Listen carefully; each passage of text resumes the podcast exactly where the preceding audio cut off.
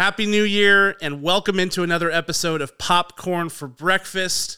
The gang's all here today. We've got Kirk, we've got PFB contributor, writer extraordinaire Stefano back with us today.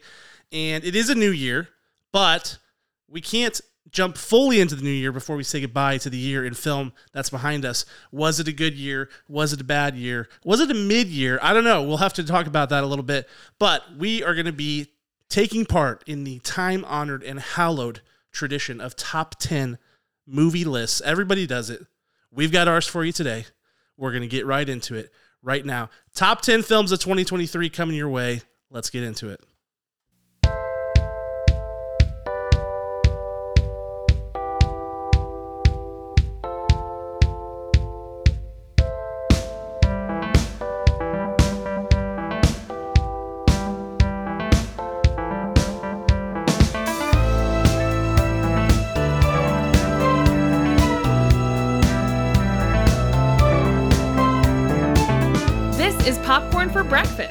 Presented by St. Louis Area Smoothie Kings.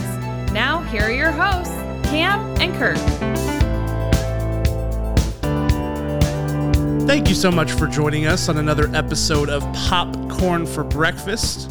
As always, I am Cam. With me, we got my fabulous co host, Kirk. I was hoping you'd say, sometimes I am Cam, and sometimes this is Kirk. That's right. Just to keep things fresh and salty here in 2024. It's true. We, we kind of alternate back and forth. But mm-hmm. with us also, one of our favorite people to have on the show, Stefano is with us. Stefano, thanks for being here, man.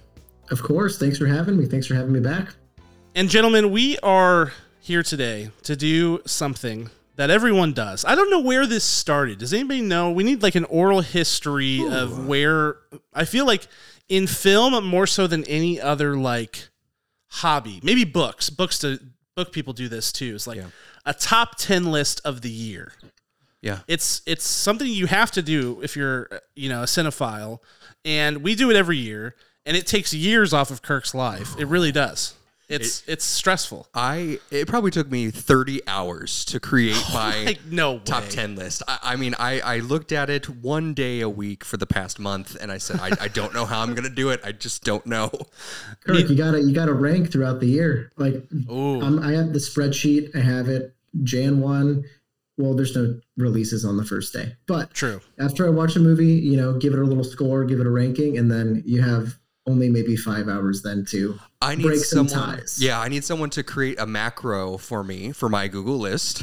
Yeah. and every time I rate something higher, it just automatically just ranks it for me. I think that's the only way I'll survive 2024. That's good. Uh, the way that I did it this year was similar to what Stefano's describing, where I started a list in Letterboxd in January that said top 10 films 2023. Okay.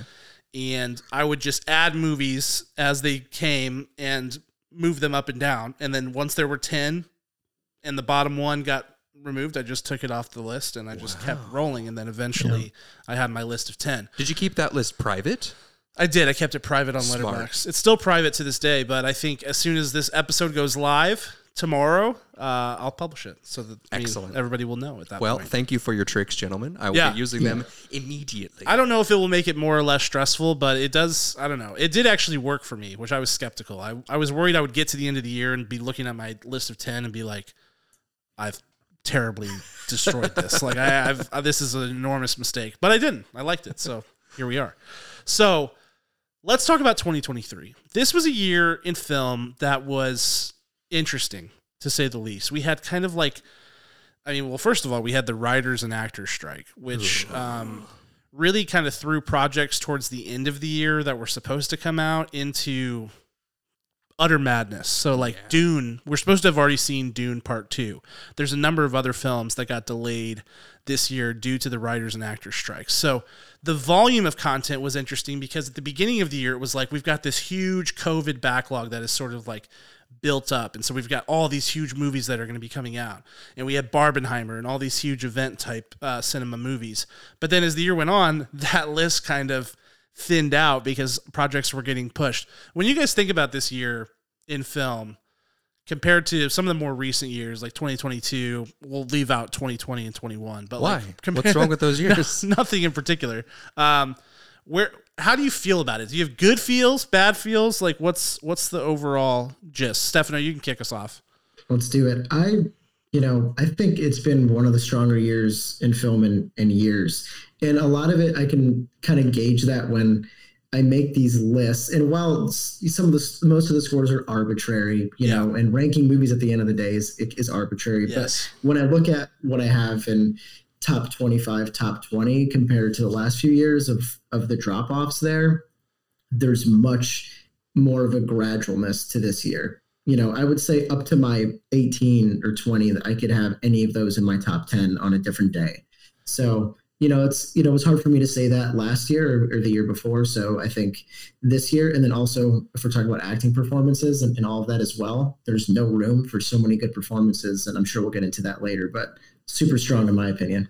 Yeah, Kirk, where are you at on this? I feel that for me, every other year is a good year in film the, mm-hmm. of, of my tracking, and I think last year was the good year as far as pacing. And every and at the off years, I think this is an off year. It's still good, but it's not strong. It's like there are some good highlights from this year that I liked, but I think I liked last year better as mm-hmm. overall. Yeah, I feel like with last year, what I what I feel like I because I remember being in last year and being like, man, this is a really good year for film. But I think really, as I look back on it now, I feel like it was a really top heavy year mm-hmm. in film where like the top five to ten movies were spectacular. Yes. but the depth wasn't really there. And this this year, I maybe feel like there's not as much depth at the top, but depth through to the like like Stefano was saying, like the 20s, 30s. You can go down that list and find a lot of really high quality films. Whereas like last year, the drop off after 10 was like drastic. Yeah. I feel like there's so many movies out there that are going to make Best Picture mm-hmm. that were only good for 50% of the movie. Oh yeah, Even though I would still give them higher than a 50%, I, I just know that there's one movie glaringly on, on my list, even in my top 10, that I'm like, the first half of this movie is perfect, and mm. the second half struggles. And Interesting. it- if it had it only had a fully digested life, then uh, then we could have seen this as the number one, just clean slate. So I see a lot of that in the films. this wow, year. what a tease, Kirk. I know. Kirk is Kirk is telling us right now that one of his top 10 movies is only half good. So I, cannot, I cannot wait to get into this. yeah, we have to do it. All right. Well, without further ado, let's let's get into it. We'll do the first. We'll we'll start at the bottom, and the way this is going to work is, uh, we'll go count. We'll go through the through a cycle here. We'll kind of snake draft it, and uh, we'll start at ten. If you have a movie that's on one of the other person's list, after they're done talking about it, you should talk about it. So even if if if they had it at 10 and you had it at 4, go ahead and talk about it so we don't end up so like we can get all our commentary about that particular film out and then we'll, you know, we'll continue to kind of recap as we go. So chat about the movie when it gets brought up. Yeah, and let us know where it's at Got in it. your list. I'll And- let you know immediately, Stefano, about that 50 50 movie. Yeah. Good, I I, can't wait. it. It's going to be great. Um, all right. Well, let's start at 10. Stefano as the visitor in the in the uh, clubhouse here. Kick us off. You're kidding me. All right, I'll take it. So it's tough because there's always recency bias, especially at this time of year. Yes, there seeing is. movies that are allegedly higher quality because of Academy Awards and all that. But you know, after thinking through all these, I felt very comfortable with one of my most recent watches, uh, The Iron Claw, at number ten. So that's the you know tragic true story about the about the you know um, Von Erich brothers and the wrestling family. And what really blew me away was, you know, I didn't know much about it going into it. I didn't know the tragedy the family faced, the entire story about that, because I don't, you know, know too much about the professional, you know, wrestling world. So it blew me away not only because it was told in a very interesting way, but it just had so many phenomenal acting performances. We had Zac Efron, who everybody was surprised would get a role like this you know, we had the Zac Efron and Robert Pattinson comparisons coming up a lot recently because Robert Pattinson was of Twilight fame and he kind of came out of nowhere to become one of today's best actors. And then we had Zac Efron of High School Musical fame kind of stepping up and taking on such a serious role. So, Yeah. I like that pick. I actually have this at eight. Wow. I have I have the Iron Claw at eight. So I I was, you know, I was all I was with you. Like wasn't sure if it was recency bias or what, but I kind of sat with it for a little bit. And I agree. I just think this movie it it goes about the storytelling in a really thoughtful way. And I think that um I, I'm kind of a sucker for like boxing and wrestling movies just because the metaphors are like rich man. Like the the like picking yourself up off the mat the like the cinematography around the ring. There's been so many great movies about boxing and wrestling and things like that that you could see influences from raging bull. You could see influences from all these great films built in here. And i think really more than anything i was just surprised by this movie because i felt like the performances were so good um, at the top end. Zac efron Zac Efron, Best Actor nominee at the Oscars. I think that that's coming, and and that's like hope- that's hope so. crazy. That's crazy. Um, not because he's a bad actor, but just like he hasn't gotten a chance to do this. Mm-hmm. Um, and and it was such a, it's a crazy story. It was it's it, it's just an, a really interesting movie. Totally took me by surprise. I've been waiting for Zac Efron to get an acting nomination since the final scene in 17. Uh, 17 again with him and Matthew Perry when Yeah. he is in the courtroom reading off that blank piece of paper spoiler alert and he's just crying it's so so incredible stuck in my mind Um, Yeah. there's a big asterisk next to this because I've not seen this movie I haven't had a chance to see it so um, bravo to your picks gentlemen Yeah, Yeah. I think um, he's been. It, it feels like he's been angling professionally to try to get a you know roles that are a little bit more deep study acting roles. Like I think about that like instead of Baywatch I don't yeah, understand yeah, exactly. Because I think he, I think he wears a lot of that like, you know, attractive like stud actor who only gets cast in movies for their looks, and I think he's trying to shed that a little bit. And uh, I think this is a, a pretty darn good audition for future roles because I thought he was, I thought he was awesome. All right, Kirk, number ten. my number 10 Yeah, oh man okay I'm nervous I'm, I'm worried you guys are gonna judge me we will judge you, thank you I appreciate that but we'll only talk bad about you behind your back. I'm so hoping this is the, the 50% one. hopefully. Perfect. This is, this is where you guys like cut into your own chat room and you disappear from my screen, and here I go. All right, my number ten. This is a curveball. I think my whole list is a curveball, but this is a very shocking one as I went through my list because it shocked me. Hmm. I want to talk about Chris Pine in Dungeons and Dragons, ladies and gentlemen. This movie. Every week, I find myself uh, for the first like six weeks after this movie, I found myself texting Cam Jonathan, Jonathan. and finding the best gif that had been created because that movie brought me so much joy. And i think a lot of my movies that uh, this year in particular were ones that brought me a little bit of uh, enlightenment or joy in my life. And, and this one was one of them. I had no idea walking into this movie that i would be so uh, enthralled so pleased. It could have easily went the other way and, and just fell flat on its face. But if you got a chance to see this in the movie theater, it was clearly and truly a wonderful, wonderful time. If you didn't get a chance to see it, I hope you got to watch it at home on VOD. I think it's on Peacock right now, Peacock or, or Paramount Plus, and it's truly just just a, just a, a razzle dazzle time. I can't give this thing enough stars. It's just so much fun. Um, so I doubt either of you have that on your top ten. Am I wrong? No, I do not. I don't have it. I, ha- I haven't even seen it, and it's Oh. not int- it's not intentional. I've been wanting to see it, and I'm actually on social media. It's making the rounds of like people are, are bringing it back up now that we're kind of wrapping up the year. So you're not you're not you know in the mi- in the by yourself on that curve. Yeah, it's Thank the you. top of the pleasant surprise category. I feel like Yeah. to me, to me, like it's the one that I was like grumbling heading into the theater because we like you know it was like March or February and it's like a total slog at that point when it comes to movies. And Kirk and I were like, well, we got to review something. Here's this movie, and we found ourselves just laughing hysterically throughout the whole thing. And it was like, wow, that came out of absolutely nowhere. There's no reason for that to have been as funny as it was, and Yeah. as good as it was. Absolute home run. I highly recommend. Number ten for me. I like that pick. I like that pick a lot. Um, I'm gonna try to talk into the microphone uh, going forward because I just like Nope. I want you to walk across the room. I just like leaned forward and didn't and didn't. Um, okay, my number ten. I'm going with John Wick Chapter Four. Um, I don't even. I, I don't know. I need to do a, a rewatch to really get my bearings on like which of the John Wicks is my favorite at this point because I was trying to think about it and I think in general I just need to kind of like rewatch them all stacked on top of each other to get a gist for that. But I think this one is up there and I think um, in terms of style and uh, aesthetic cinematography, this one is pretty high up there. There's some really cool scenes. There's some really crafty editing. There's a lot of cool dynamic contrast with um, the colors, the locations, the the editing. The one, I mean, the shot that everybody shares on social media, the aerial shot where it looks like you're playing like a third person um, video game, and he's using those like incendiary rounds of that shotgun. Sick. I mean, me and Kirk saw it in the theater together, and, and we legit looked at each other and were like, "Yes, like this is this is it. This is peak." Yep. So, um, I was surprised to have this movie on my list because I, I don't know. It's just like I love the Jonathan, the oh, Jonathan, The Jonathan Wick. I was, I was thinking Jonathan, but I love That's the next parody. Jonathan Wick. Jonathan.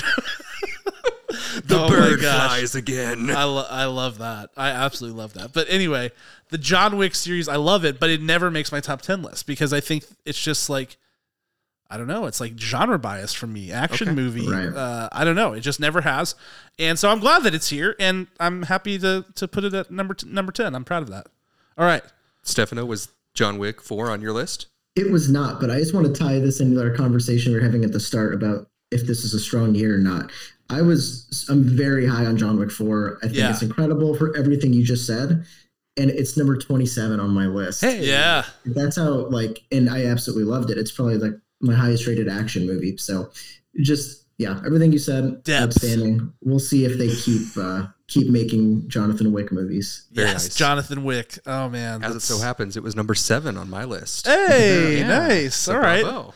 So I'm not the only one giving John Wick a little love. Of course I like not. it.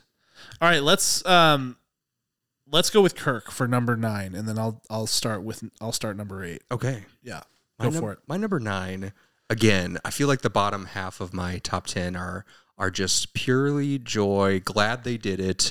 Um, glad they were successful at it. And this is clearly, clearly goes to Super Mario Bros. I mean, Wow. gotta give it to them. Off the top rope.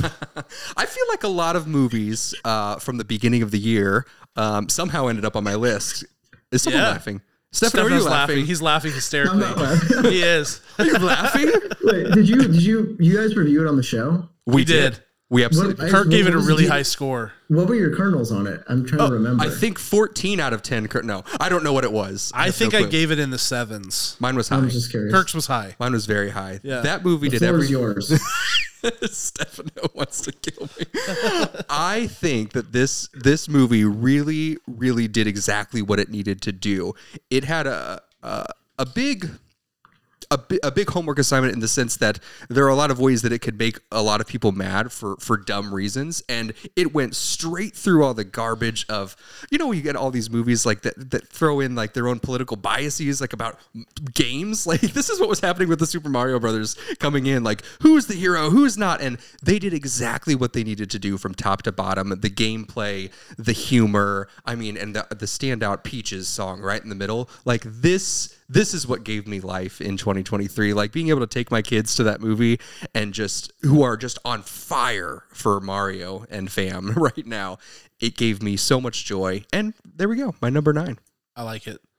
I wouldn't Awesome. I wouldn't put it in my top 10, but I do like it and I do think that they took a very thoughtful approach with it. I think that it was like very much they were thinking of all the fans mm-hmm. and they were like we have to do right by them because they've been people have been clamoring for this for a long time and I thought that the way they went about it was s- safe is the wrong word, but because it, I do think that they they still wanted to make sure that they made a good movie that represented everybody, but um, they they did it in a really thoughtful way, no Right. doubt, no doubt. All right, it, my it number. looked it looked really good. The It did, was really man. good. They made looked they made good. Mario World come to life in a in a very vibrant way. they did All right. My number nine. I'm going with Maestro. I'm going with Maestro. And people are hating on this movie. I've seen I've seen the rounds on social media calling it Oscar bait, talking about prosthetic noses and, and, and whatnot.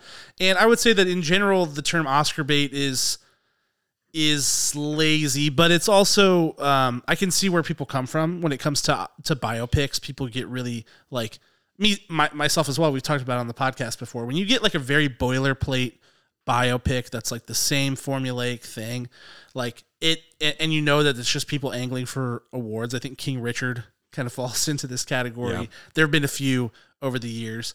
Um, I, I get that, but this movie is not that. This movie is not a boilerplate biopic. This movie is a lot of things. It's um it, it's not necessarily it's not a perfect movie by any means, but I think it's super ambitious in the way that it's told. And I think that I, I, you know the main complaint I've seen about this movie is like this movie has nothing to say. It's not saying anything about being a uh, uh, you know like a tortured genius. It's not saying anything about relationships. It's not saying anything about like you know being in this complex relationship where you know it's like you're having affairs with other people like and, and i would say that i view this more as a portrait pick that Yeah. it's like this is lenny bernstein you know and and, and it, it necessarily doesn't have to be anything more than that you know? I think there's a reason that some of the stuff is downplayed because it's just like he took the route of i want to tell the story of lenny bernstein and um, that's the route that he went and it doesn't always work but when it does work it's like it's really captivating. Like you can't take your eyes off of it. The cinematography the acting performances from both bradley cooper and carrie mulligan who both were standouts like that's that's for me what puts it over the top i think some people's complaints about it are totally valid and i can see how they arrive at that i just don't view it in that same way That's fantastic. What do you think, Stefano? Yeah, no, I was I was probably a little more mixed on it. I think I Mhm. agree with everything you said, Cam. And and I think something else, I know a lot of people are talking about Bradley Cooper's ego. While it is there, I'll say yeah that he had like the wherewithal to to let Carrie Mulligan be the best part of this movie. Yes. And agree or disagree, I think her performance just absolutely made the movie. So any any hesitation somebody might have is you come back to that performance and it's absolutely phenomenal. And you know that a lot of that has to do with Cooper's directing Yep. and playing off of each other in scenes and I thought that was phenomenal. yeah she's unbelievable It's so true. Like that is such a good point that, that he really did let her be the star uh, of this film, and uh, no doubt she gets nominated. Is this on your top ten list? It's not on my top 10. Okay, it is on mine. where's that It's number five, ooh top five and ironically, it's also the movie that I was talking about, 50-50. Perfect. Well, That's- I no, that's about, I fair. want to hear about what I want to hear about what 50 because I have a 50% of this movie I like as well. I like the first 50% more than anything in this world. It is fast, it is quick, it is you are fully immersed uh, much like another f- li- uh, film on I think we'll we'll definitely share this other film. It's uh, the first half of this film is shot like it takes place during that time. Yeah. Like during the 50s and 60s like it, it is picture perfect on how uh, the the tone of the actors run through, the tone of, of the storytelling, uh, the black and white, and then when it shifts to quote unquote present day to follow the rest of his story, it drops the ball. Unfortunately, That's hilarious you say that. Because, this is why I'm on here because Yes. I, I, I felt like the opposite. oh, okay, I, I and I agree with like they did the cinematography, the costuming, all of it was phenomenal. Um, I just think was something about the story it was telling felt a little bit like it found its footing at the 50% mark and and then it told the rest of that story because it kind of let those portions of it breathe a little more. But yeah I totally that. get what you're saying as well. But uh, but hey, that's why we're and I'm in the middle about of both of you. Like I feel, I can, s yeah, I can see, I can see it all. So that's yeah, that's it's, very interesting. It's funny because I loved I loved ha- the stylization of it uh, so well in the first half. I love that that that we have the exact opposite feeling on that. That's pretty cool because it's the same film. So keep that in mind, people. Stefano's not uh, running around and punching me in the face as fast as he can. That's right. We can have differing opinions on the same movie. Amazing. Yeah. What a novel concept. All right, Stefano, what's your number nine? My number nine. I'm assuming it might be. I don't know if you guys got around to seeing this. My number nine is Killers of the Flower Moon. Yeah. Martin Yes. Scorsese's latest. Um, this was one that was very high on my list and figured it would stay there, but so much more came out along the way and it just bumped it back a bit. But I knew it needed to be in my top 10. It is, you know, first of all, phenomenal trailer, but it was, we were teased for so long and it finally came out. And I just thought it was such an important story to be told.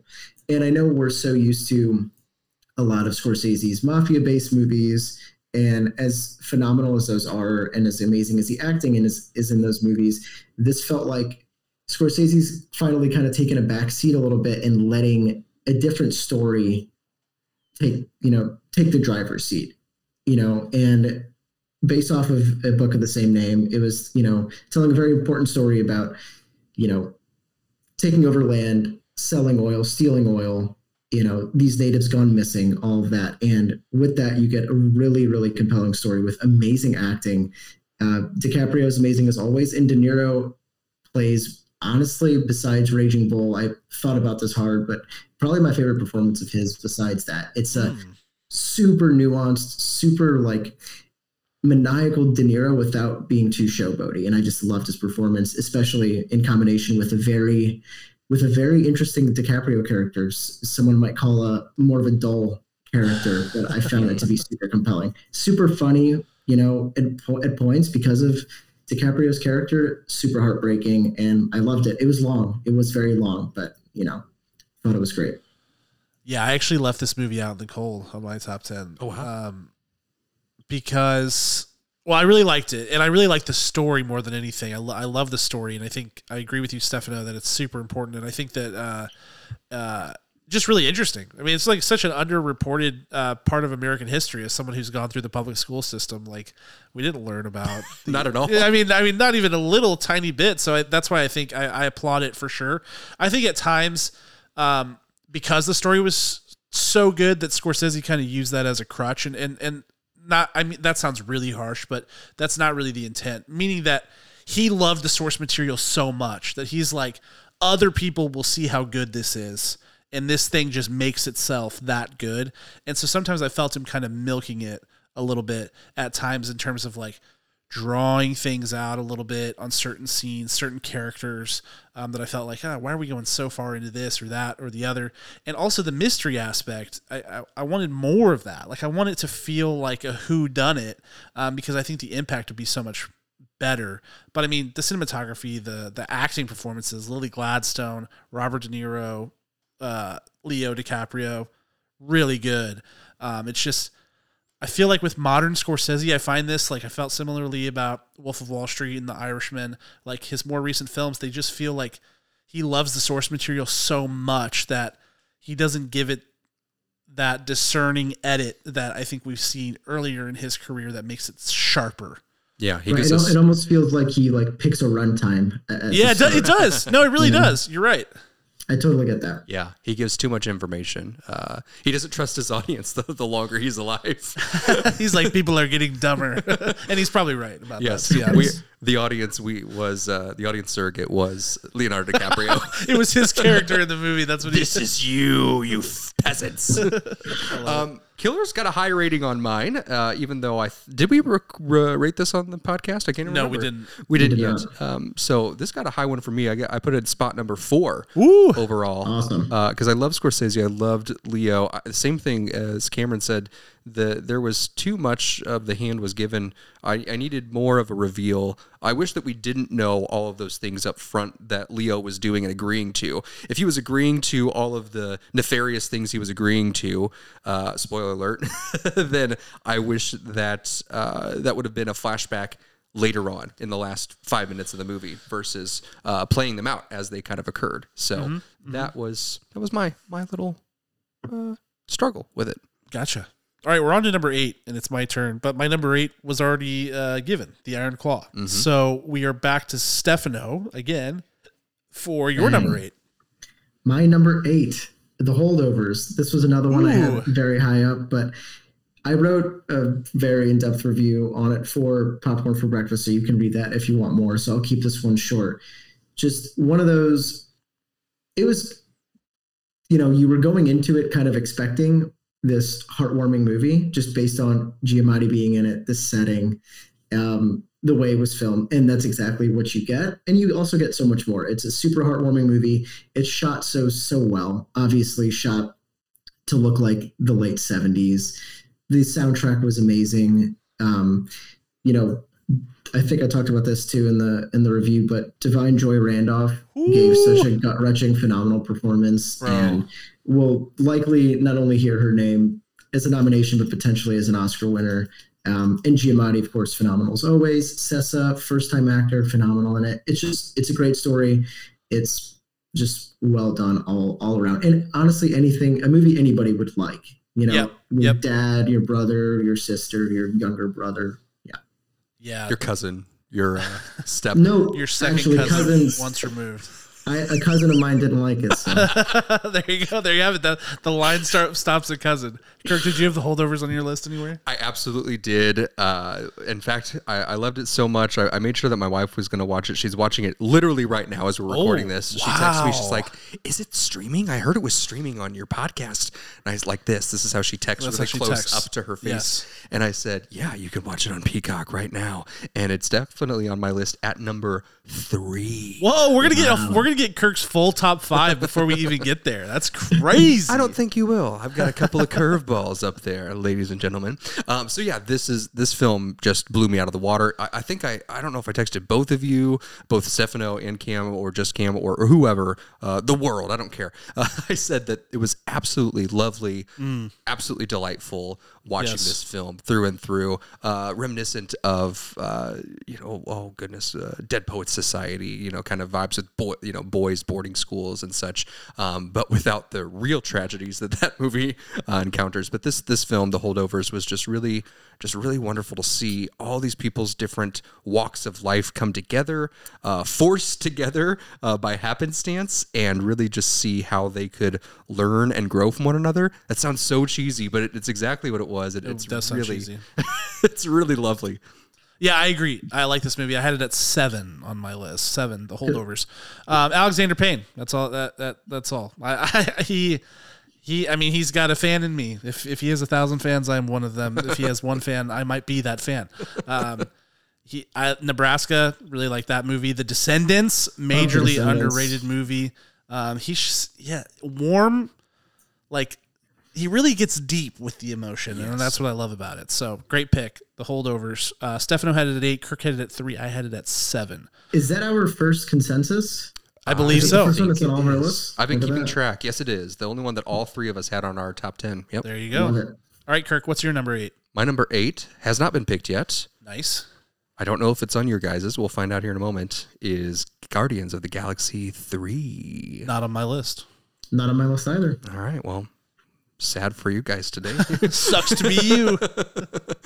Um, I, I hope this is a, a film that will stand the test of time. I worry about, even though it came out months ago, uh, I worry that it might have a recency bias only on 2023 with a lack of big, good Marvel films in theaters. But I really do think that if the CGI holds up, because it's a movie that is surrounded by a, a completely CGI character, if the CGI holds up in the world of the aesthetic, then I really think the storytelling will hold on to it as well. I loved the villain; they got the villain right. The Bradley Cooper, you know, his second time mentioned in my list today, uh, is phenomenal in the voice acting. Didn't even know it was him in the first film. He was coming out. I was like, wait a second. Sounds oddly familiar. I can't believe they got some famous actor to do this. And now we have him in his third installment, uh, solo kind of solo Guardians installment of this. And I, I just think it was really, really wonderful to explore this relationship and took me aback to be like, why do I care? Why am I crying for a, a digital raccoon in the theater full of uh, 200 other people like that is how you know that you are good at storytelling and that how you know that what you've built is so strong so it gets number eight for me I like it. All right. Uh, so we're back. We're at seven now, and I was supposed to start eight, but I had the Iron Claw, so we're actually back at Stefano to start off number seven. Well, do we want? We can go to your six just so you can talk first on a movie. I don't want to potentially run into another one of yours. Well, I'll go first on six. I'll go first on Okay. six. Hopefully, I Uh, don't take your number six. If you do, I'll just leave. No, it's Okay. okay. Go ahead. Sounds good. Uh, my number seven uh, was May December. Okay, And- not my number six, so we're okay. Perfect. We're perfect. Okay, great. May December. I remember this one being talked about early on in the year because we had um, another Todd Haynes movie directed Carol, which was one of my absolute favorites from that year, and it's probably one of my favorites of all time.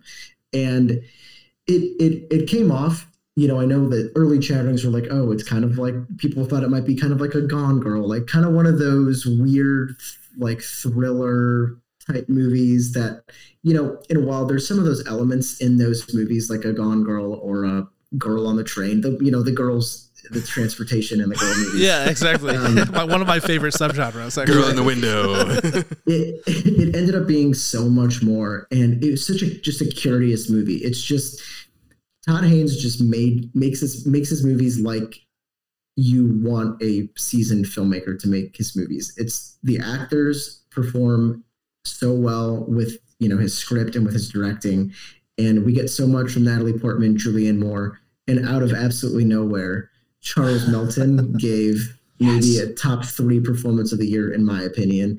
Just so much heartbreak in in his character, and it's a super. You know, the story is loosely based off of a, a real real life story. You know, where a, a teacher has uh, a relationship with one of her underage students, and it's kind of built around that. And Natalie Portman just plays this wicked character. You know, kind of taking a shot at method actors Yep. and and and also you know giving them some respect as well but it's so interesting it's thrilling it's so so funny at points but like in points where you don't e- expect it to be it's Yeah. it's it's kind of got everything and this one really really surprised me and blew me away absolutely loved it so may december is my seven Yeah, it keeps you off kilter for sure. It, Yeah. it really does kind of keep you off balance. And, and I was surprised by this movie in many ways. The score of this movie, I've, Kirk knows, I've already talked to him about this.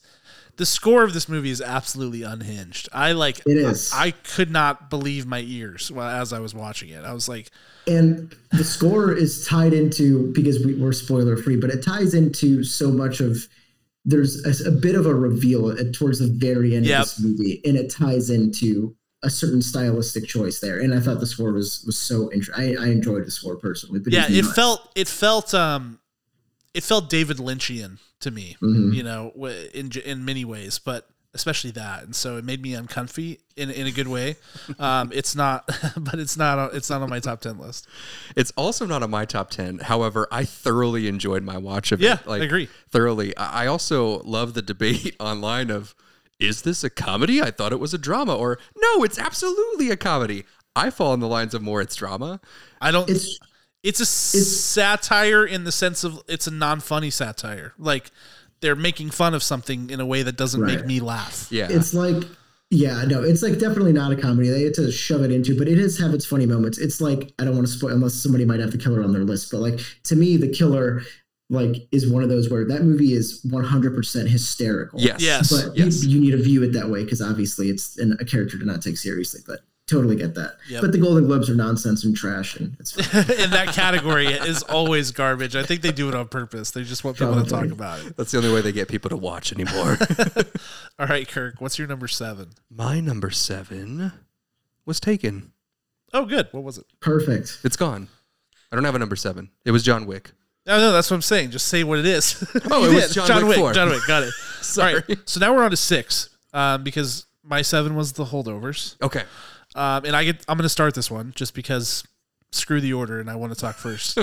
uh, my number six is Anatomy of a Fall, um, which is a, a French film, uh, a, a wonderful little procedural. I know Stefano, you talked about it on the podcast actually last time you were on, and I had not seen it to that point. Um, this movie is so interesting. Uh, I I love how I love when a movie uses the audience's biases against itself. That's just really smart writing, and there's a lot of that going on here. It's really smartly written. It's really sharply acted, um, and it's just again, I, I think they. It, this movie is toying with your psyche in so many ways. Like it's like I know exactly what you're gonna want in this moment, but I'm not gonna give it to you. I'm gonna instead it like kind of incept this thought into your mind for you to ponder. So it's it's it's definitely thought provoking.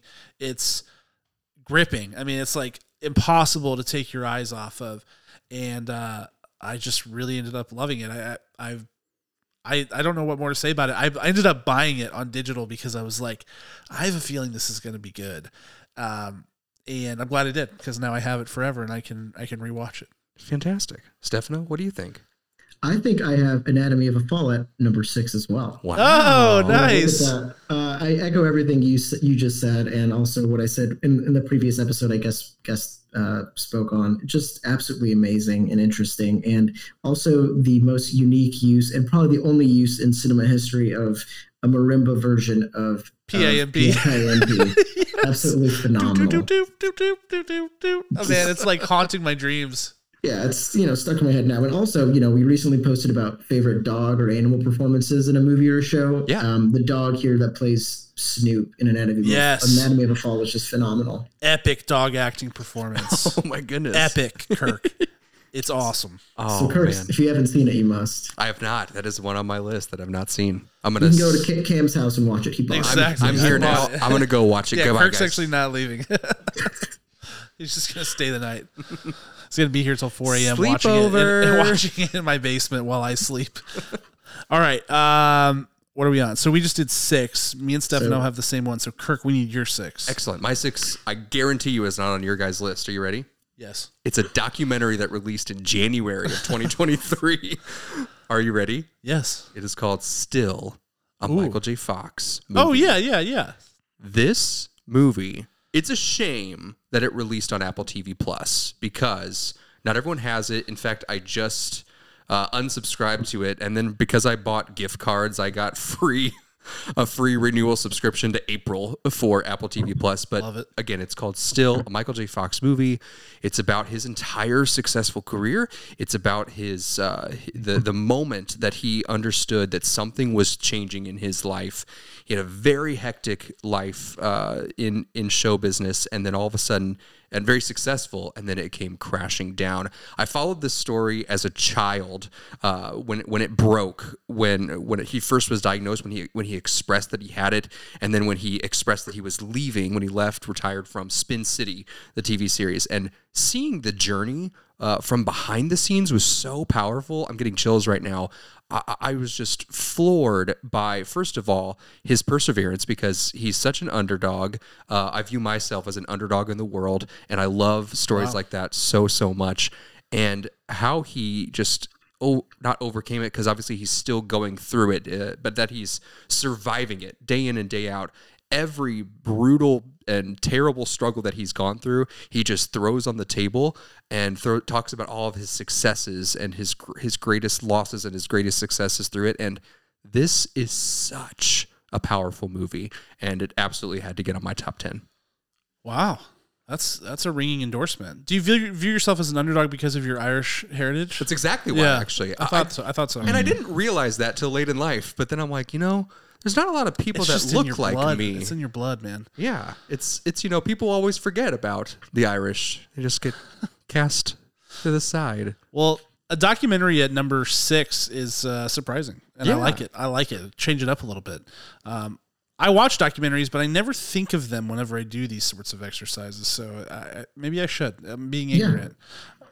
Um, okay, It's- we're at midway. Five away. now. We're Right. just gonna Or- power through. Or that was though. my number six. That was And your you guys six. matched sixes. We matched sixes, So so, we're we at are at five. five, and you. this is getting so crazy. I knew it would. well, well, let me step in. My five has already been discussed. It was Maestro, so I'm off the table. okay, my five is not. I'm gonna go. Go, please. I'm gonna go. Yes. My number five is The Boy and the Heron, um, the Hayao Miyazaki uh, directed film that released this year. Man, I, I feel like I need to give the same kind of ringing endorsement that Kirk just did because it was it was beautiful. And this movie, The Boy in the Heron, touched me. It, it was it was such a deep and beautiful way. I think this story is is interpretive as his films often are, but I think that this movie, I just really clicked with it, and I viewed it as a, a you know when things in your life are out of control, you want to escape and you want to find your happy place where you can get things under control, but that's not always the right thing to do. Something some things are not in your control, and this movie really personified that in a way that Hayao Miyazaki only can do. Um, with his amazing animation style, I thought it was gorgeously animated. I reviewed it on the podcast. I gave it extremely high marks. Um, I just really loved it, and it's the kind of warm, uh, just comforting film that I've come to expect from Studio Ghibli and Hayao Miyazaki. And uh, I was thrilled that I got to see it in theaters. I've never seen one of his films in the theaters before, and it was just it was really just when I look back and think about the movies I saw in theaters, this this theater experience ranks very highly because it was it was packed full. I was with my nephews. Um, it was just a very I don't know. Everybody was very engaged, and it was really lovely. So number five, The Boy and the Heron. Beautiful. Stefano, is that on your top ten? Uh, Cam, I think, broke into my house and saw my notebook list. No way. Boy, Boy- the boy in the heron is my number five. No way. and of course, I echo everything that that you said on that. And I also want to touch on just, and it's it's a theme through all of Miyazaki's movies is he is the absolute best at just letting scenes last a little longer than most viewers are comfortable with, just to kind of let you take a breath, just kind of enjoy the beauty of it, enjoy these characters, enjoy the pastures, and let's wait a moment for the next scene. Because you know part of the reason we're watching these movies is to just kind of escape for a little bit. And the the world he builds here is you know one of the most memorable and one of my favorites out of any of his ever. And i love that you talked about the just movie going experience of it because with me i as i mostly do went to see this by myself and while the movie has its sad moments it's not an inherently fully sad film Mhm. but when I left and it was over and I was walking in my car, I just felt so sad because that was the first time, the only time I would have seen that movie and been in that world for the first time ever. Yeah. Right. And just leaving that behind on the on the walk to my car was uh was sad to me, but he, that's the whole point, and it was it was just beautiful. So Yes. absolutely loved it, and I love that. The English dub was phenomenal. So as, good. as so many people are talking about. Yeah. Shout out to G Robert- Kids. GKIDS killed Um, it. unreal. So yep, Boy and the Heron. This love it. was not on my list. However, just a reminder that uh, Cam and I, mostly me, failed you in our last episode that I was supposed to give you a review of Howl's Moving Castle as uh, No, in last episode, I said at the end of the movie, at the end of the review, I'm going to tell Kirk what what Oh. movie he has to watch for Animation Station, and we'll talk about it next episode. and then I never said the movie, but I told Kirk he has to watch Howl's Moving Castle, and I think you did. and I did. All right, so next episode, I'm going to talk about it next episode. So next episode, Kirk's you- Animation Station. yeah, I'm gonna I'm gonna have props. I'm gonna have costumes. Yes. So be there. that's so great. Uh, Kirk, was your five already picked? Is that right? My five was Maestro. Okay, My four was Killers of the Flower Moon, also taken off the board, and your three was talked about too. and my three was Holdovers. So you're you're I'm parked. just waiting on You're top parked two for a while. Mhm. Yeah, Um, we're gonna listen to that for a bit. All right, bit. Stefano, give us your four, um, so I don't steal another one from your list. Sounds good. And my four was my number one for a bit. It was my number two for a very, very, very long time. Uh, and it ended up moving back to four, but it, for no fault of its own, because like I said, very strong. Your number four is Past Lives. Mm. And I that was my first review, my first contribution to, to Popcorn for Breakfast was Yes. my review on that movie.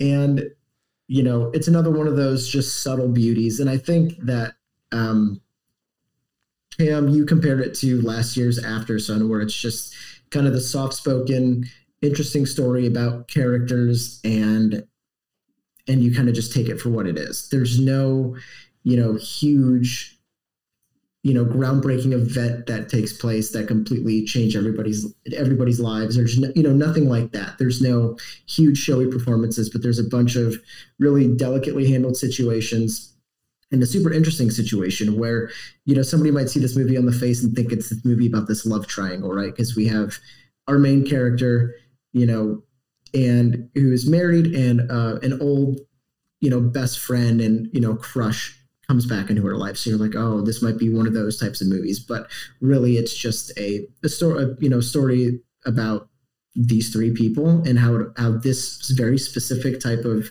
life event can can change things or not change things and, and how to deal with it and how you know and what kills me too is i'm always one of those people that i'm a big person on butterfly effect how one thing affects the other thing right? I get into my head about that all the time.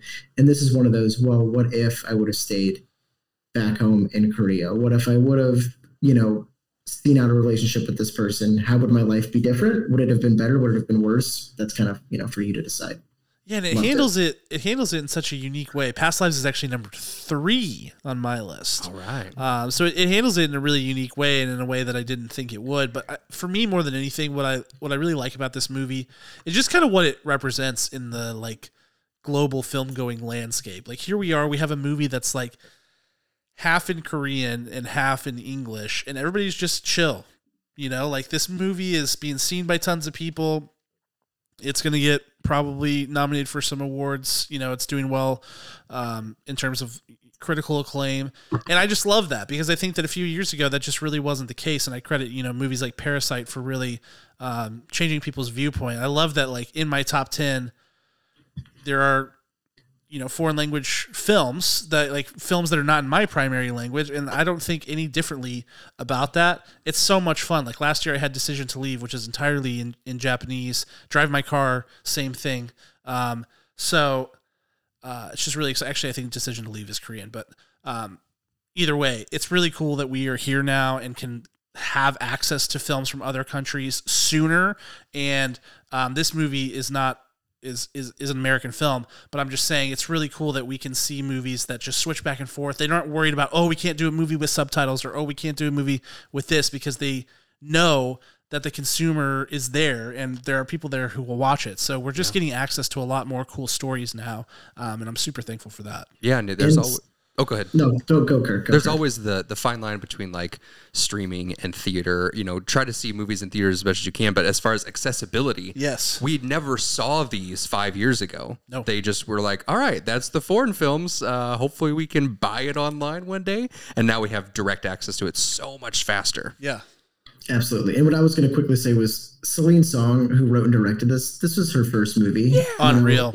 writing and directing it. And it's just unbelievable that, you know, now the stakes are so much higher, it seems, you know, because we're getting these types of things as somebody's first movie. And it was just exciting to see that, you know, add someone else to that list of movies to look out for in the future. Oh, for sure. Beautiful. For sure. Beautiful. Um.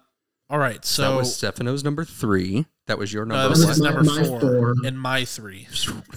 so now we're on three. Stefano's three is spoken for. Your three is spoken for. Yep. What was your four, Cam? Oh, my four. You're right. My four. Um, we're on four still, and I have a four. Uh, Spider-Man Across the Spider-Verse Hey. is my four. Um, just blown away by what these guys have done with this series. I, I I remember seeing the first trailer for Into the Spider Verse and thinking, you know, as a Spider-Man fan, thinking that looks cool, and being familiar with the Miles Morales character, thinking I can't believe they're they're doing this. This is awesome. Um, I, I I didn't see it coming together that quickly. I thought, you know, Miles is a really cool character in the comics, and people seem to take to it really fast. But Spider-Man is such a iconic character, and Peter Parker and all this. So I just didn't see there being a Miles Morales centric story that soon, and to do it in this medium, and then to see the film and be like, "What?" Like my head is exploding. I can't believe what's happening, and then to follow it up with this sequel that is so bomb and and just Ah man, it does so much so well, and, and the fact that they just up the ante in so many different ways with the animation, different layers going in different frame rates, and the the sound mixing and everything is just like just a gorgeous technical achievement from an animated film. So I, you know, The Boy and the Heron and Across the Spider Verse back to back animated films in my top ten. I wouldn't have it any other way. Fantastic. Stefano, is that up there on your top two? It's not in my top two, um, top three, but it was very high on my list. I had it at I think 18. And echoing everything Cam said, just phenomenal. And you know, it's because so many kids love Spider-Man. You know, what's exciting was they're if for kids that were able to see it, they're seeing this super extravagant and awesome animation style that they may not have seen. You know, watching something like the, Minion, the Mhm. Minions or something like that. So it's introducing them to that to that world of, you know, oh, you know what else is out there that looks like this and it was really exciting so Yeah. phenomenal of course a couple weeks ago uh, for my birthday. I just got this hooked up. They're called Govee LED backlights for my TV, and it will actually it has a camera and it watches your television and matches the color. Oh, and yeah. it, and it blows it up behind the screen. So I'm like, oh my gosh, I got this incredible toy. What movie am I going to turn on? and my kids are like. Turn on, uh, turn on the the Spider Verse movie. I'm like, okay, and we turned on into the Spider Verse. I'm, like- I'm like, what scene should I do? My kid's like, where the collider blows up, Dad. Of course. and so I turn on the first one, and all of the all of the colors are swirling around the back of my TV, and I can't wait to turn And the on. camera burst into flames. Yes, And it was it ruined. It was ruined. oh my and you're goodness. getting a bunch of ads served to you about stuff you're talking about in your living room exactly, exactly. I made a horrible What decision. a tragic story. I'm returning it tomorrow. That's awesome. I need to get one of those because that that's that's the next step for me. oh my gosh, it changed my life, and it's only been two weeks, and I'm so happy with it. I love it. I love it. Number three. I think who my number three is spoken for. I had past lives. You had Holdovers. holdovers. Stefano, do we Dang. know your three? We don't know my three. Oh, here we go. Here it is. All right, my number three, uh, the most recent movie I've seen, I believe, uh, Poor Things is Nice. my number three. The Yorgos Lanthimos movie, and I know this one had so much hype around it coming out of festivals this past year because we know that when we're getting a Yorgos Lanthimos movie, we're we're getting the most wild thing you'll see that year. And with this, it's potentially his most wild, his most um, I don't know, just extravagant. And it was exactly what I hoped for, exactly what I expected um, in some ways, but you know, all of it was was so good. It was, of course, you know, the story of this brain surgeon doctor kind of reanimates somebody back to life, and that character is, you know, Bella, played by Emma Stone. And Emma Stone, I I've never seen an actress so committed to just this role it, while you know unfold on screen. She's just absolutely ridiculous. She's hysterical. Her physical acting in this is just ridiculous. You know, she's she has basically an infant's brain in this adult body to start off with, and she's trying to figure out how to walk. And it's just it plays for you know physical gags, but also just amazement because you've never seen anything quite like it. It's absolutely bonkers. The production design I also want to touch on.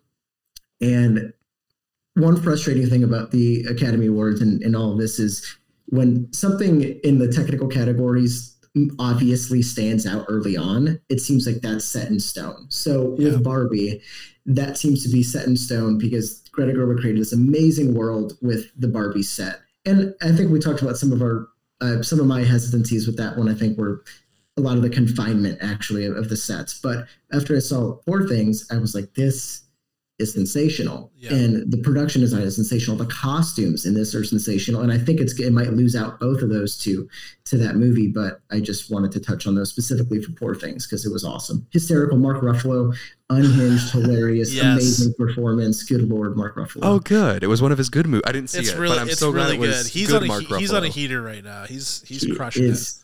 So absolutely love this. Moving, funny, kind of kind of weird. It was weird, but I loved it so Yeah, much. kind of weird. I would say is an enormous understatement. I Don't watch don't watch this with your parents. Definitely What? not. I I saw this at two, and I almost invited my mom to go see it with me, and I was like, "Thank goodness I didn't do that," because it is there is some content. Um, the majority of the film, yes, uh, but I had this at number two.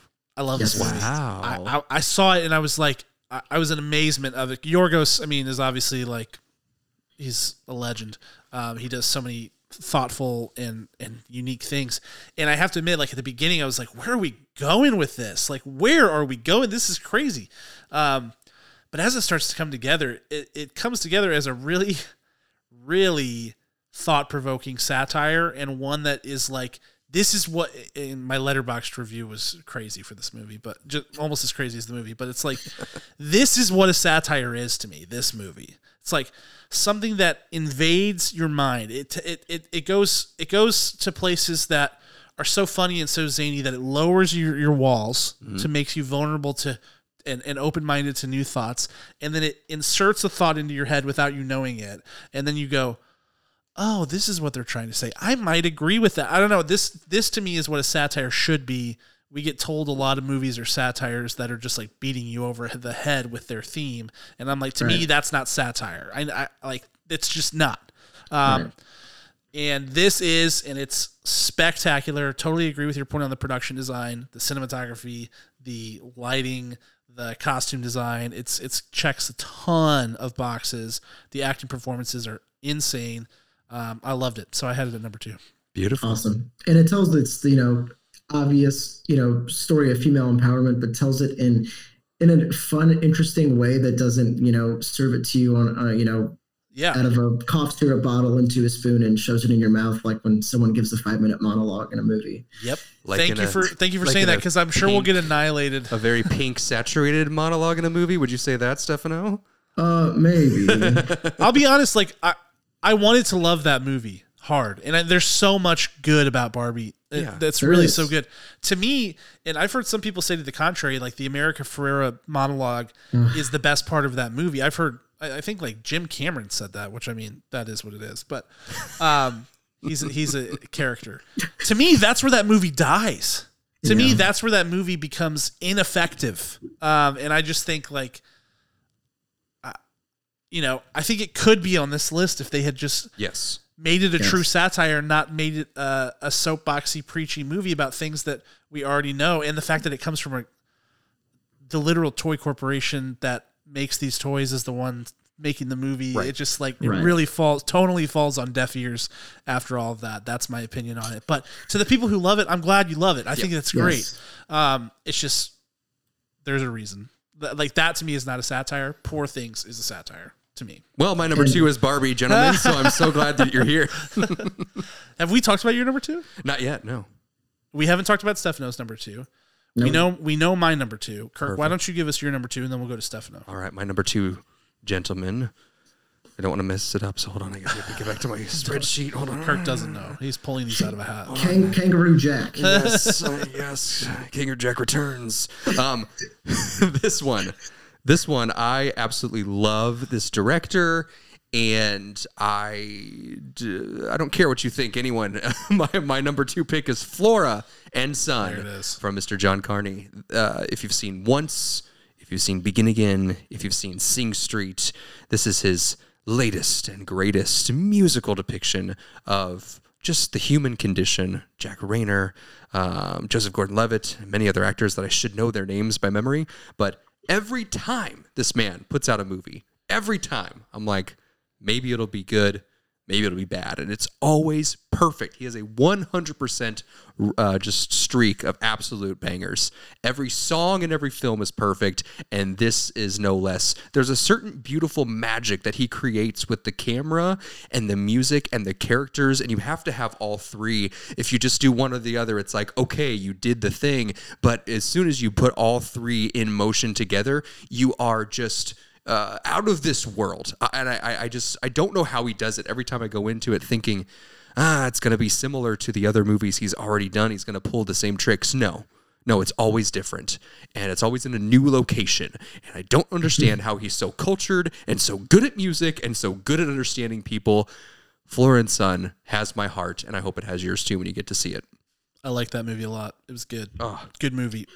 Love, Love that it. movie as well. It was just, all, I mean, like I, I agree totally with you know Carney movies, and it makes it sound like movie movies made by Made by. I love, yeah. Nightmare Alley. uh, yes, um, but it was you know I, I remember seeing Sing Street in theaters and being just oh. so floored after seeing that. But this movie's also obviously it has so much heart. It's so funny, Very So, so funny. Very dude. funny. So many laugh out loud moments, like when she's interacting with her son and they're like about to make this music video, and it's just Oh, some of the funniest moments of the year for sure. yes. Yeah, it's good. All right, Stefano, what do you have at number two?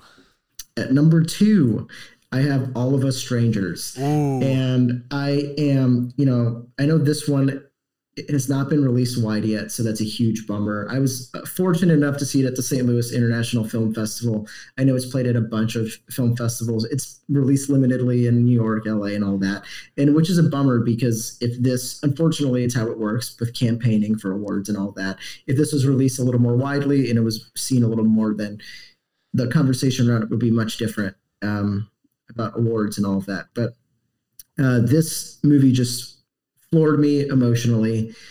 It is told in such it's a story that's told in such a weird way. It's almost a fairy tale, and you don't get that too much from the trailer. And I made sure to read all the the summaries before I spoke on it because I didn't want to spoil anything. But it is known that our you know main character played by Andrew Scott, his parents have passed away, and he sees them, you know, as they were when he last saw them, but he is a, an adult now and that's something that I wasn't didn't quite put together uh, with the trailer, but that is its known summary it gave out. And so basically, he he lives in this apartment building. He's by himself. He meets Paul Mescal, uh, his character, and you know it's he's he's a writer, so he's kind of writing the story, and it's just this story of him reconnecting with his parents and telling them these these things that he wasn't able to tell them in all of these years in between when they passed and and now and he's able to connect with Paul Mescal's character, and it's just so it's gut wrenching. It's it's you know, it's one of those where you try to find things in yourself that these characters are dealing with or struggling with, and you kind of, you know, brings it out onto the screen. The performances were amazing. Andrew Scott. I know it seems like we have a consent. It seems like there's a consensus for lead actor nominations, and then there's that fifth spot. You have Zac Efron, Jeffrey Wright, Andrew Scott has gotten some love, and Andrew Scott, I think it'd be a shame if he wasn't, you know, in the field. Uh, blew me away. Paul Mescal, of course, brings another ridiculous performance, and then Claire Foy and uh, Jamie Bell were also in this, by the way, surprise, and they're both amazing. Um, super artfully directed, beautiful, sad, and I just beg everybody to watch it when it comes out. Nice. Oh man, I can't wait for that one. That's gonna be good. Yeah, I'm hyped good. about that. All right, number two. Oh. Kirk. Mine's gone, right? Oh yeah, yours is Mine gone, was Florence. then, and yeah. mine's gone because mine was Poor Things. Beautiful. So we're on Uh one. oh. We're on one We're on for all one. three of us. Is that Yes. right? Oh my It feels like we might be on a collision course here. That might might seem a little. Do we all have the same one? Let's let's reveal the first letter in our number one. Okay, go. Am I going? Wait, will go. Uh, my my let's see. Uh, it starts with the letter Z. His starts with the letters. Uh, o. The letter O. Okay. Oh. Cameron. O for me as well. Mine also starts with the letter O. All right. So it's Oppenheimer. Oppenheimer. all right. Who wants to go first on Oppenheimer? Our I've guest talked, I've talked. I've talked a lot. I've talked a lot recently. Someone else can go. I'll go. it. I'm Okay. selfish. I'll take it. um, I think I'm excited about Oppenheimer. I think Oppenheimer is one of those movies you see and you're like, "Yep, this is it. This is essential cinema. This is something that is new. This is something that feels different." This movie, I talked a lot about it when it came out. I think one of its defining characteristics is how it just kind of transcends genre. Um, it talks about things um, historically in a way that people a lot of times just aren't really they, they kind of color within the lines i think a lot of times on this like historical nonfiction type stuff particularly as it relates to wars. A lot of it's just like finding cool stories about a war finding cool stories from the past and talking about it. This is let's look at it through the lens of J. Robert Oppenheimer, his whole experience, start to finish, with this this whole Manhattan Project and everything that happened during it and after it, and not pulling any punches. I mean, at times this movie is horrifying. At times it's, uh, you know, it. it it- I don't know. You walk out of it and you're like, "Oh my!" like, what did I just see and what what how does that make me feel about what's happening in the world? I mean, it just really makes you think about things in a way that I certainly wasn't expecting and I don't think people typically expect when they walk into what they think is just a biopic. Um, This movie is so much more than that. The performances are unbelievable. The scale of it is so impressive and I think eventually that's going to be what puts this movie over the top and, and why it wins in my opinion, Best Picture at the Academy Awards, and why Christopher Nolan should win Best Director regardless. Um, it's it's a masterwork. It's it's unbelievable, and it's one of those things where putting this at number one, I'm like, yeah, it's number one. Yeah. It- like I, I don't feel any. I, I I'm not wavering in the slightest bit. I, I think the gap is decently wide. I mean, it's number one. Beautiful. Yep. I agree with all that, Cam, and I know it, didn't. I didn't really talk to you both of you about it much and my thoughts on it, but it is everything you said, and the central performance from Cillian Murphy is is mesmerizing. Really, he just embodies it so much and so well. Obviously, we all know he tells so much with his eyes and with his expressions, and I just love it so much. I do hope he gets honored for his work on it because it was sensational, and it, the movie was built around him and made for him. You know, Christopher Nolan knew he was the one for it, and the supporting cast. You have all these amazing actors and actresses throughout. You know, one of my because uh, my wife is obsessed with Cillian Murphy for good reason, as I am. Watched a bunch of the press tour, and one thing that really stuck out to me was you know Florence Pugh, and it was shocking to some to see Florence Pugh in such a small role. And Christopher Nolan called her and offered her the role and apologized first and foremost for having such a small role for her, but he know he knew he wanted her to be a part of it, and she said, "Doesn't matter how big or small the role is, I want to be part of it." And uh, I think it was pretty telling you know, with the caliber of actors and actresses that come on to his movies. Just amazing. And I watched the, you know, I was lucky to get the 4K and I watched the behind the scenes and just watching him put this stuff together and the, how much he cares about the craft of filmmaking. And, you know, some call him full. I don't think he's full of himself. I just think he cares about it that much. And he wants to give the audience the best possible version of this movie that they can watch. Because if you watch this in 70 years, it's going to look just as good as it did when we saw it in theaters. Yes. So Yes, and Absolutely. this this was the film that invented new technology for it to uh, be made, and, and the the the amount of care that was taken for this film, and the fact that every living actor on Earth was in this film, uh, that that's. Uh, it- it's just so incredible how it was brought together, and you cannot do that unless you have such a fine, finite vision for it, and the resources and the passion for it. And Oppenheimer should sweep at the Academy Awards for that reason alone. Yeah, I think it. I'd be shocked if it didn't win quite a few awards. Um, it, it's going to be interesting. We should But- see best five. You know, we haven't seen the the the, big, the top. Yeah, five, the big five. Yep. hasn't happened since One Flew Over the Cuckoo's Nest. So I would be very happy if this could be the next time it happens. Yeah, we'll see. We'll see. Well, that's top tens, guys. Before we bounce out of here, let's just quickly go through our top tens, uh, bottom to top, uh, so that we can have it succinctly here for everyone who's been listening along for this very long show. We thank you for sticking with us. We had to get all of our thoughts out, and I'm glad that we did. Um, I had number ten, John Wick Chapter Four, number nine. Maestro, number eight, The Iron Claw, number seven, The Holdovers, number six, Anatomy of a Fall, number five, The Boy and the Heron, number four, Spider Man Across the Spider Verse, number three, Past Lives, number two, Poor Things, and number one, Oppenheimer. Kirk? My number 10, Dungeons and Dragons. Number 9, Super Mario Brothers. Number 8, Guardians of the Galaxy 3. Number 7, John Wick 4. Number 6, Still, a Michael J. Fox movie. Number 5, Maestro. Number 4, Killers of the Flower Moon. Number 3, The Holdovers. Number 2, Flora and Son. And number 1, Oppenheimer. And Stefano. All right. Uh, number 10, I had The Iron Claw. Number 9, Killers of the Flower Moon. 8, The Holdovers. 7, May December. 6, Anatomy of a Fall. 5, The Boy and the Heron. 4, Past Lives. 3, Poor Things. 2, All of Us Strangers. And number 1, Oppenheimer.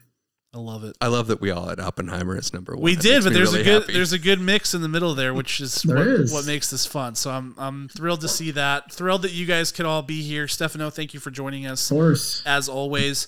Um, if you are watching this or listening and you have a top 10, hit the comment section. Let us know. We're dying to know. I, I look at these lists all the live long day on Twitter. Um, I just love to see what my favorite critics are saying, what you know, people who I didn't even know were cinephiles are are posting on Twitter. Here's my top 10 movies. And I love I love to look at it. So please let us know. We're dying to share with you. You can let us know on Discord or anywhere in the comment sections on our various social media and, of course, the YouTube video. Um, otherwise, thank you so much for being here. We have to give a special thanks, as always, to our executive producer, Ryan Spriggs, as well as the band Rhetoric, who created our original uh, music, and our presenting sponsor, St. Louis Area Smoothie Kings. Thank you so much for being here. We'll see you next time. Talk to you then.